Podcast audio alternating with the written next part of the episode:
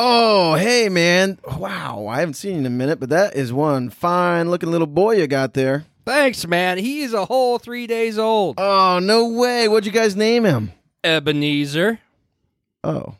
Uh, I kind of thought you'd give him like a nice Bible name like Peter or Paul or Hezekiah, Melchizedek. Maybe not Melchizedek. I mean, you could call him Mel. But Ebenezer is a good Bible name.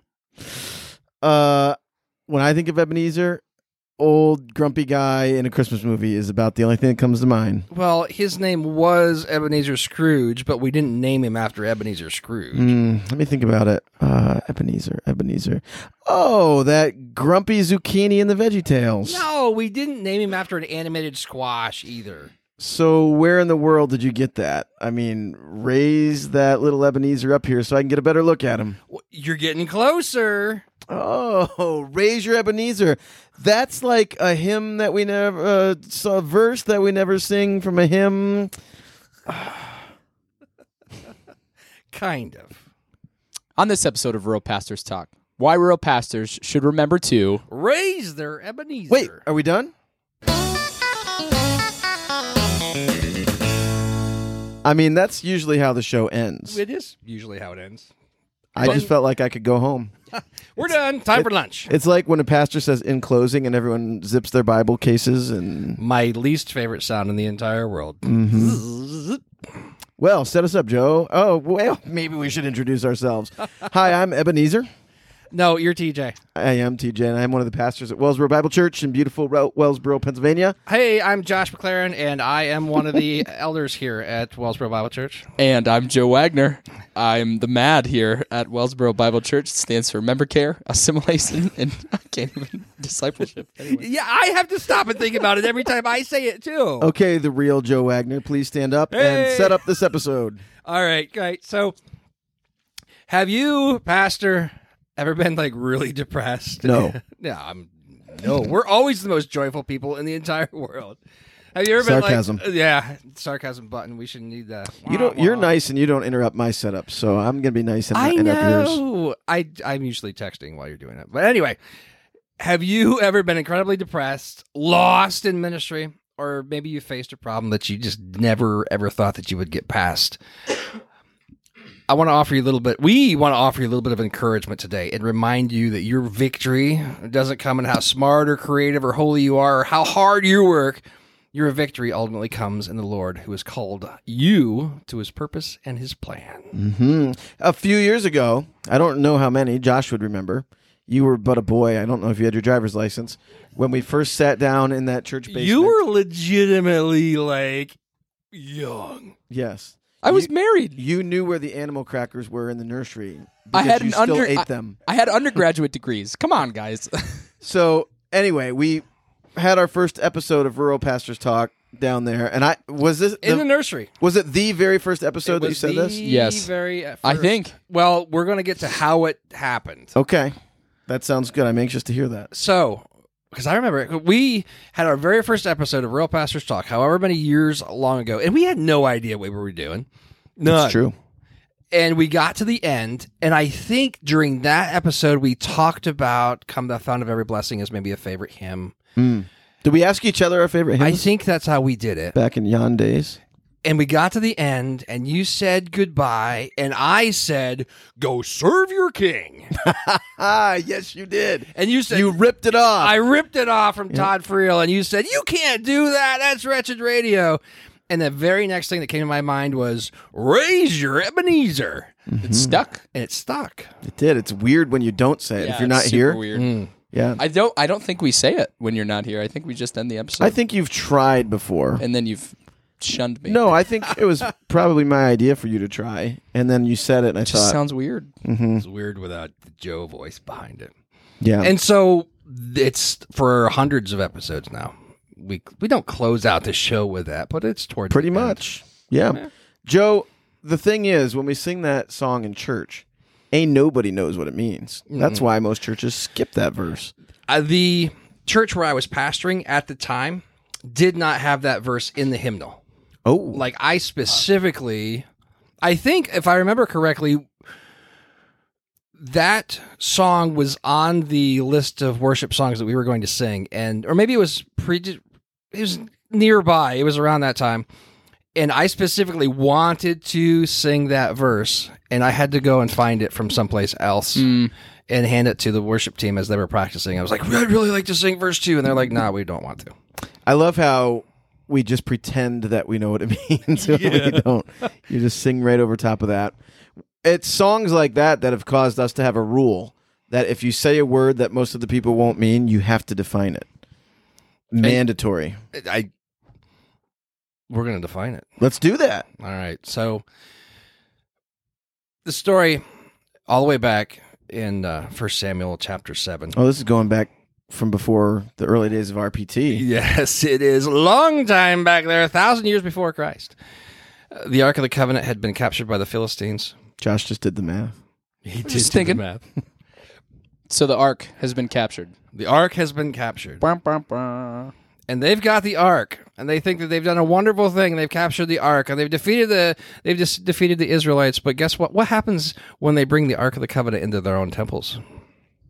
TJ, you made a great joke about it earlier. I I'm not gonna lie, guys. I was slightly distracted. I was distracted potting just now. So what what happened when the Philistines brought the ark into their temple of Dagon? What do you think they said? Oh well, remember the idols kept tipping over. Yeah. and they would walk in every morning and be like, "Daggone!" they must have been rural. They were because they had milk cows, and they're like, "We're gonna get this ark out of here. We're gonna send it to wherever these milk cows take it." And so they hitched up some milk cows to the wagon and put the ark on that. And um, daggone if those milk cows didn't take it back to the Israelites. Mm-hmm. And it was twenty years before the well, a bunch of them died because they treated the ark wrong. You shouldn't touch it. Probably the bad. Mm-hmm. Not even in idea. transit. You, you should learn that in Indiana Jones movies, if anything else. That's right. so 20 years go by the ark makes it to uh, mizpah and all of a sudden the philistines realize that the israelites are, are gathered there at mizpah and they're going to come and they're going to attack the israelites and samuel comes on the scene and they say do something for us samuel and, and he calls them to repent of their own idol worship when you look when you read this and you see that the israelites were actually actually worshiping those false gods of baal and asherah you're just like what are you doing you crazy people so what did they do they repented and then samuel cried out to the lord for help and uh, the lord helped them the the Philistines were routed and they were defeated. Uh, the Israelites were able to take over some more cities, and then after the battle, Samuel says he picks up the stone and says, "Here I raise my Ebenezer," depending upon which translation you have, and he puts the stone down, and it was a stone of remembering of what the Lord had done. So th- that's the story biblically of how that happened. So how do we take that and how can we apply that pastor to your ministry and i guess there's uh, here I, I guess that was a rhetorical question I was uh, ready to answer it. so- go tj go Well, I was just going to say that, you know, you, you get to that song that we sing, and it says, Here I raise my Ebenezer, hither by thy help I'm come, and I hope by thy good pleasure safely to arrive at home. And then it recounts salvation. Jesus sought me when a stranger wandering from the fold of God, he to rescue me from danger interposed his precious blood. Boy, what rich language and theology is there. But we we start to see the principle of why that song, why that word is being used or that phrase in that song. I'm raising my Ebenezer and I'm remembering something. It drives me backwards to actually remember something that's happened to me before. So, you know, here at our church, we have uh an Ebenezer out front so big that when when you show up at church, the greeters say, "Welcome to the Rock." i get that josh do you No. Welcome to the rock. I don't get it. That's Sorry. okay. Is it because I'm young? james bond said that Uh, Sean Connery. is james bond I know who Sean Mm, Yeah, Connery right. is. Yes. So anyway, we're um, that was a joke, Josh, just for you. I'm sorry. And this is the best episode in a long time and we don't have that. You know, you're not going to put a big rock outside that says, "Hey, remember what God has done." You're not going to hold up a stone during your sermon and say, "Church, remember the things that God has done." What could you do though? he asked us this question before as we were prepping for the pod. and we just started firing stuff off. Yeah, left and right, left and right. You go first. Uh, well, for one, recounting, yeah, recounting uh, salvation, like the song talks about, or like what Israel experienced. Um, when you have someone who's baptized and they give their testimony, it's a remembrance, a recalling of who they were and now what God has done and how God is now transforming them and bringing them to obedience uh, to everything Christ commanded. So, baptism testimonies is one example Mm. of remembering uh, the victories God has won. Look at that boy go. So when we do a baptism, what does a baptism testimony typically look like? I was think, well, the three things. So, who you were, how Christ saved you, what He's making you into. Mm. I think is that ac- is that Yeah. okay? So they're literally raising an Ebenezer Yeah, saying, yeah, yeah, yeah, yeah. It's by your grace I'm here, Right. Lord. You've brought me to this point. Here's where I was at. Here's what you're doing in my life, and he- what caused it is you intervening and saving my soul. Uh, so it gets at those three things that Joe's mentioned: repentance, crying out, remembrance. Yeah. Mm-hmm. And I want to interpose here a little bit as well. You're- past Interpose. I like it. Thematic of you. I want to interrupt here.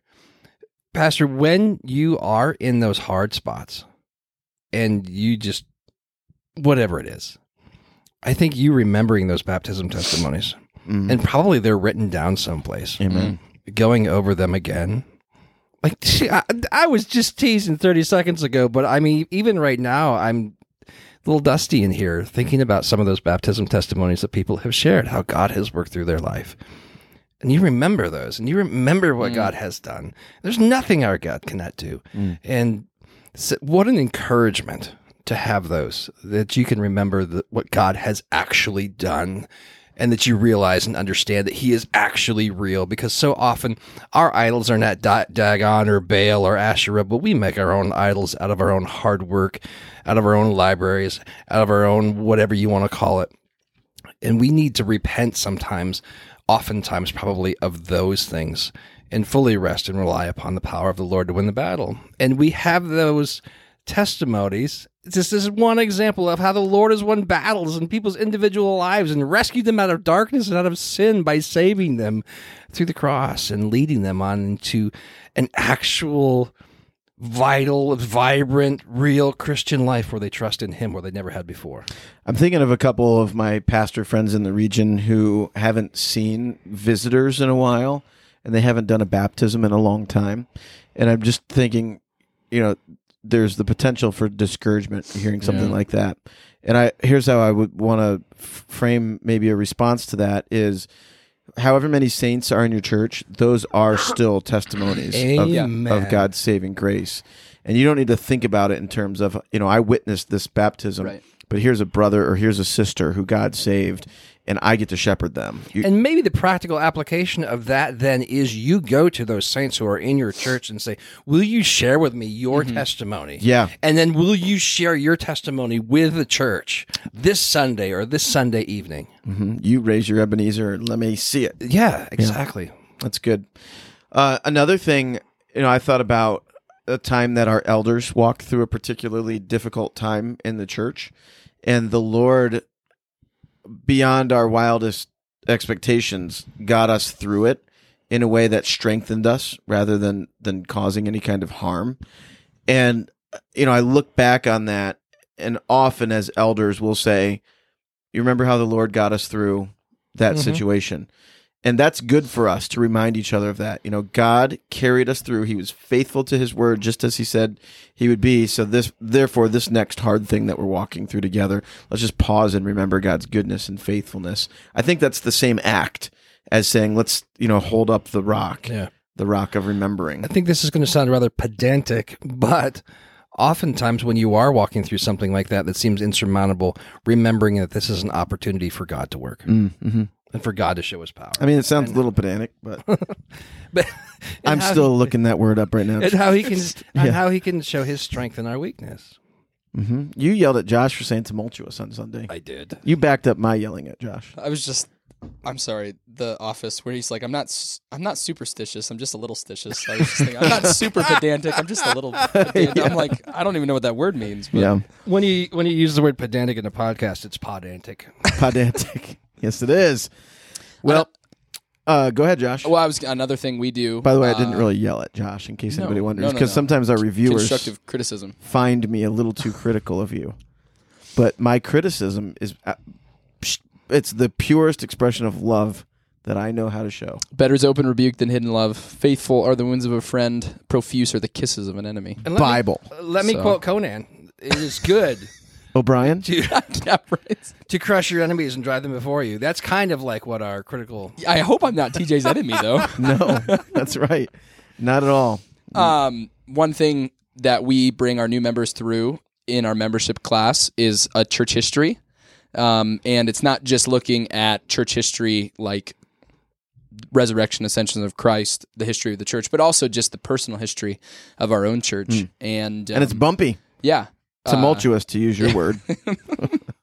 but it is an opportunity for them to have an Ebenezer raised before them of how God has been faithful to this congregation that's existed over 100 years in Wellsboro. And our eldest elder teaches that class. We should share with him about that. Hey, brother, you are raising Ebenezer's There in you here. go. It's awesome. He'd dig it. He would dig it. Uh, Joe, you mentioned something when we were kind of talking this episode out beforehand for 12 seconds. And you said there were kind of three things in your mind that that combine to form raising an Ebenezer. It's not just point to what God has done. Right. I think I would like to be so like to say that I think of these three things every time I say raise your Ebenezer, but, uh, but they're certainly there. All you're thinking is we're done. We're done finally. I Like I totally when I, as soon as I say that I push the mic away by like three feet and let everybody else take care. and he of goes, "Mm, it. it's more mouth and nose noises. All right, back to the content. Three things I think of when I say raise your Ebenezer it is repent of your personal idols. that's the R. and raise. yes. Next A. Come on, alliterate. You can do it. Or not alliterate. What's that called? When each letter starts with. Your? Why? Anyway, forget that I spoke. You repent. You repent. You cry out to the Lord for help. You inquire of the Lord for no. You what's a good word? I That think it needs to be a Y, right? Raise, R raise A your. I S E. oh, your. I I thought. was doing the word raise. oh, It's not an enneagram. It's an anagram, right? I'm is that sorry. what that is? I, would- I'm I'm five steps back still because I was trying to understand. Certainly not. It is not an anagram. That's I've got something three else. points and they don't match because I didn't grow up in a Baptist church. Number one is repent of your personal idols. Number two is to cry out to the Lord for help. And number three is to remember the victories that He has won before in the past. Did I wrap You all did that great. chaos up? You sure did. All right. I got nothing else. Me either. Josh? I'm good. Then Joe, what should we do? I think we've got a quote, actually. Oh yeah, we do. Say that. D.L. Moody once wrote Moses spent 40 years thinking he was somebody, 40 years learning he was nobody, and 40 years discovering what God can do with a nobody. D.L. Moody. And on that note, raise your Ebenezer. Goodbye. If you want to write in and tell me what it is when you create a phrase using the letter, each letter of a word, you should do that by what, Josh? Email us at ruralpastorstalk at gmail.com or you can message us on Facebook, facebook.com slash ruralpastorstalk. Like Camp Susqua, a neighboring ministry, they made core values for their team. And it started, the first one started with S, the second one started with U, the next one started with S to spell out Susqua. That has a name. Yeah, I can't remember what when it's you called. when you do that. It's not anagram. And it's not enneagram. An anagram is when you rearrange the letters of a word to make another word. Like You know how many guys are in their cars right now screaming out the answer? Without a doubt. Yeah, that's right. Well, scream it out on your email, would you? Tell us who you are and um, why you like Rural Pastors Talk or don't, because because of little moments like this. Well, I'm done talking. Is it an acronym? Probably Yes, it is. that was easy. An acronym is an abbreviation that forms a word. I don't know if it's an acronym. It's an either. acronym. Okay. That it is. Well, Might be. scream it at us, guys. bye bye. Bye.